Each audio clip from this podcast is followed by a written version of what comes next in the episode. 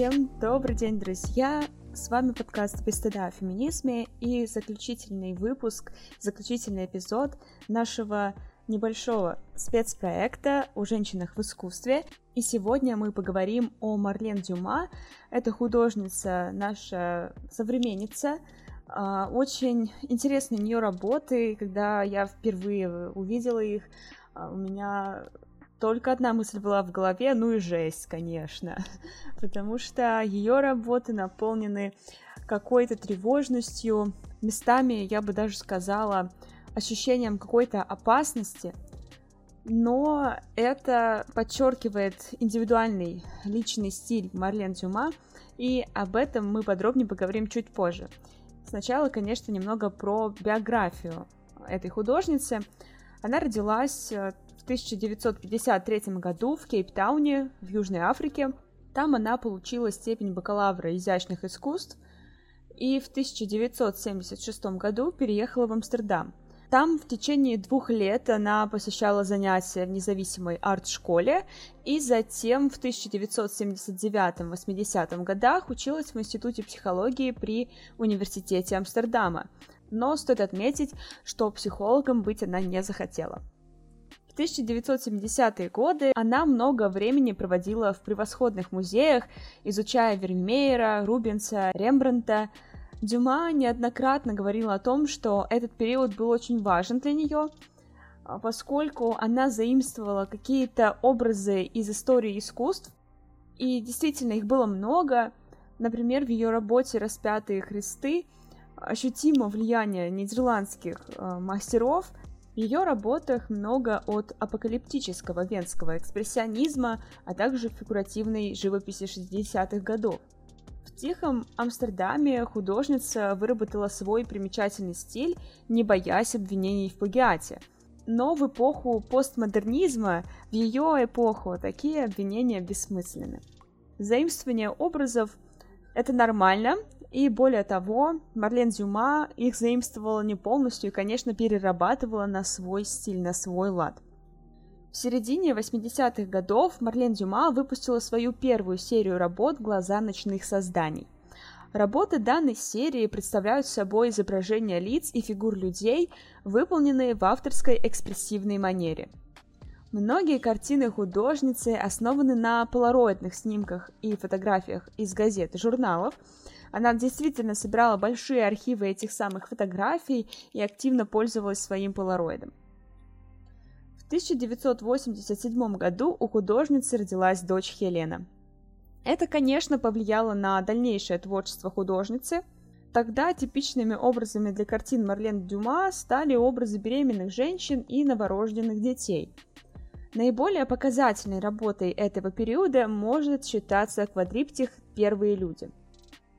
В 2007 году Марлен Дюма была удостоена Дюссельдорфской премии за вклад в современное искусство – а в 2008 году картина «Посетитель» была продана на аукционе Сотбис более чем за 6 миллионов долларов, что стало рекордом для ныне живущей женщины-художника. Чуть позже я вернусь к этой работе в своем повествовании, а сейчас хочу в общих чертах посвятить вас в характерный для Марлен стиль. Она любит большие листы и водяные краски.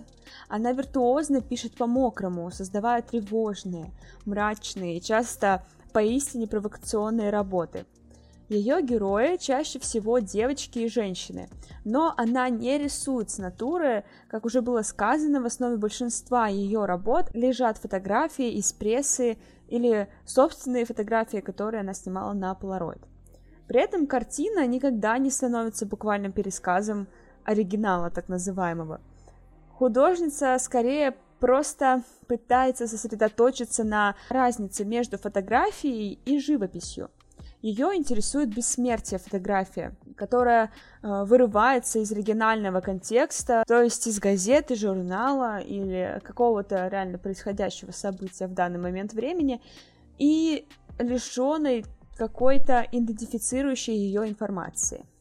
Темы, которые наиболее часто встречаются в работах Дюма, это темы феминизма, гендерной и национальной идентичности, любви и смерти.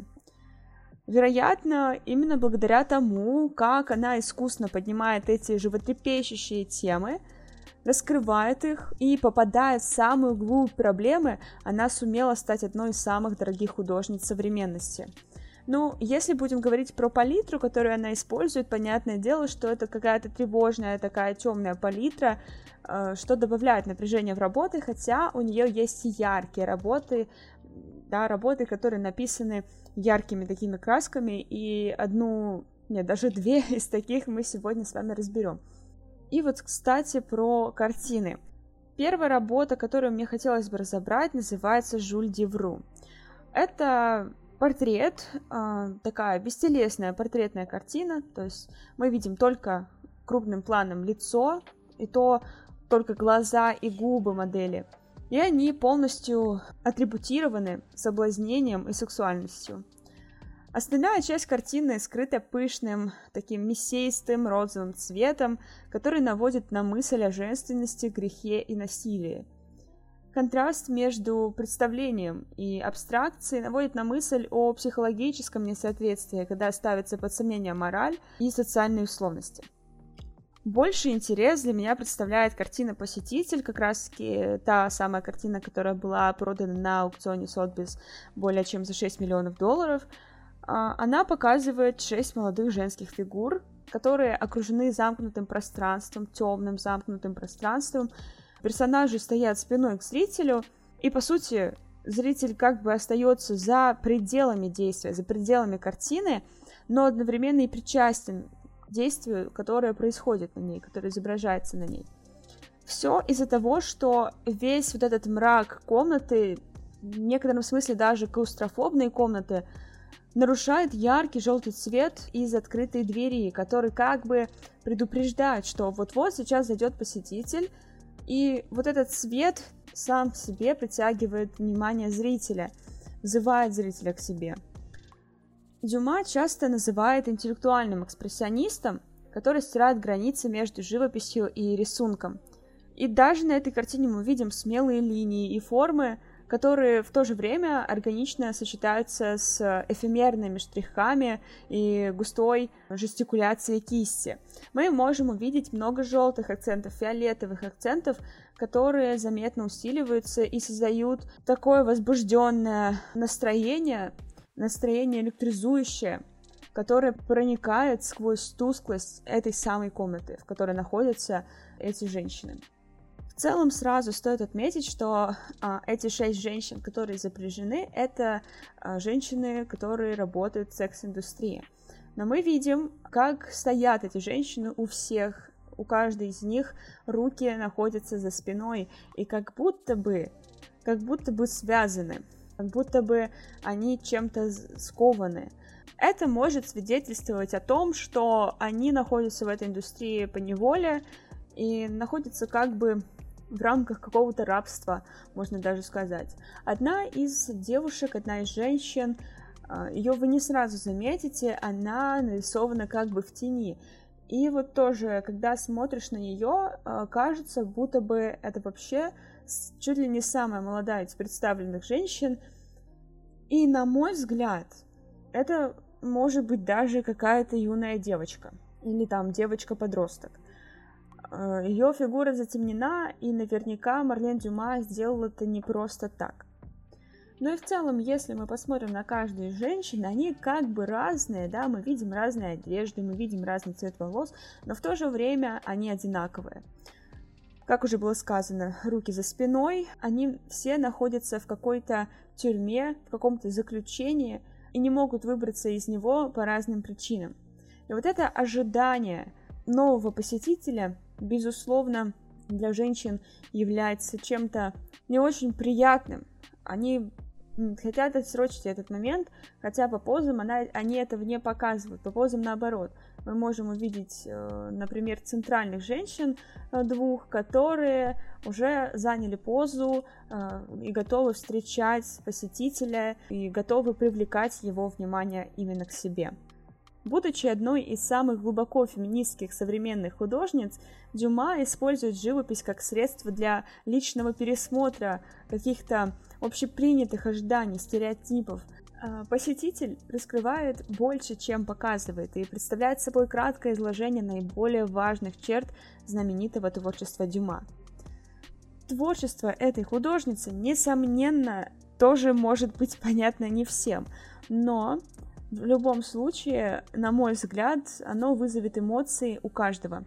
Смешанные эмоции, эмоции какие-то тревожные, или же наоборот кто-то поймет ее творчество и найдет что-то для себя в нем, э, какой-то отклик. И, конечно, я снова рекомендую всем вам переходить по ссылке, которая будет в описании под этим эпизодом. Там вы увидите картины Дюма, э, сможете ознакомиться с ее творчеством. Это далеко не все самые яркие картины, которые есть у этой художницы, есть и наиболее известные, например, Наоми, картина Наоми, на которой изображена известная модель Наоми Кэмпбелл. Рекомендую, да, всем смотреть эти замечательные работы и оставлять свои комментарии, свои впечатления от них под эпизодом э, в нашем паблике во ВКонтакте. И на такой прекрасной ноте, на такой прекрасной художнице мы заканчиваем наш специальный проект о женщинах в искусстве. Очень надеюсь, что я была вам полезна, и вы многое узнали нового, и теперь будете делиться своими знаниями со своими друзьями, семьей, одногруппниками и вообще со всем своим окружением. Очень будем ждать ваши комментарии, обратную связь э, в наших социальных сетях. Напоминаю, что мы есть почти везде. Мы есть в ТикТоке, в Инстаграме и, конечно, во Вконтакте. Слушайте нас, оставайтесь на связи. Мы всегда рады общению с вами. И до новых э, встреч, до новых эпизодов подкаста. Будем скучать на самом деле по этому циклу, потому что он выдался действительно очень интересным и познавательным. Не буду больше затягивать, попрощаюсь с вами и просто скажу, что буду рада, если вы послушаете предыдущие эпизоды этого цикла, если вы этого не сделали, или если вы будете оставаться с нами и слушать дальше наш замечательный подкаст. Всем пока, с вами была Алина Патрик, услышимся.